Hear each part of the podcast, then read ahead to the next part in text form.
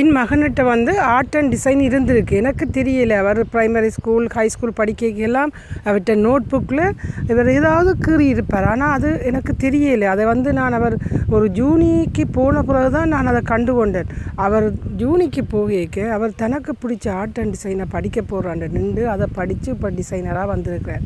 அது மாதிரி தான் எல்லா குழந்தைகள்லையும் ஒரு க்ரியேட்டிவ் இருக்கும் படைப்பு அதை நாங்கள் கண்டுபிடிச்சு அது டான்ஸாக இருக்கலாம் மியூசிக்காக இருக்கலாம் ஆர்ட்டாக இருக்கலாம் அதை நாங்கள் கண்டுபிடிச்சி அதை கொஞ்சமாக அவைகளுக்கு சின்னலிருந்தே நாங்கள் அவைக்கு ஆர்ட் அவைக்கு தேவையான பொருட்களை கலரிங்களை வாங்கி கொடுக்குறோம். இப்படி செய்து கொண்டிருக்கணும். ஏன்னா நான் அதை செய்யலை அதால் நான் இதை இந்த அனுபவத்தை மற்றவர்களுக்கும் பகிர்ந்து கொண்டு அந்த அவைகிட்ட க்ரியேட்டிவ் படைப்பாற்றலை தூண்டி விடணுமென்றதுக்காக இதை பதிவு செய்கிறேன். நன்றி.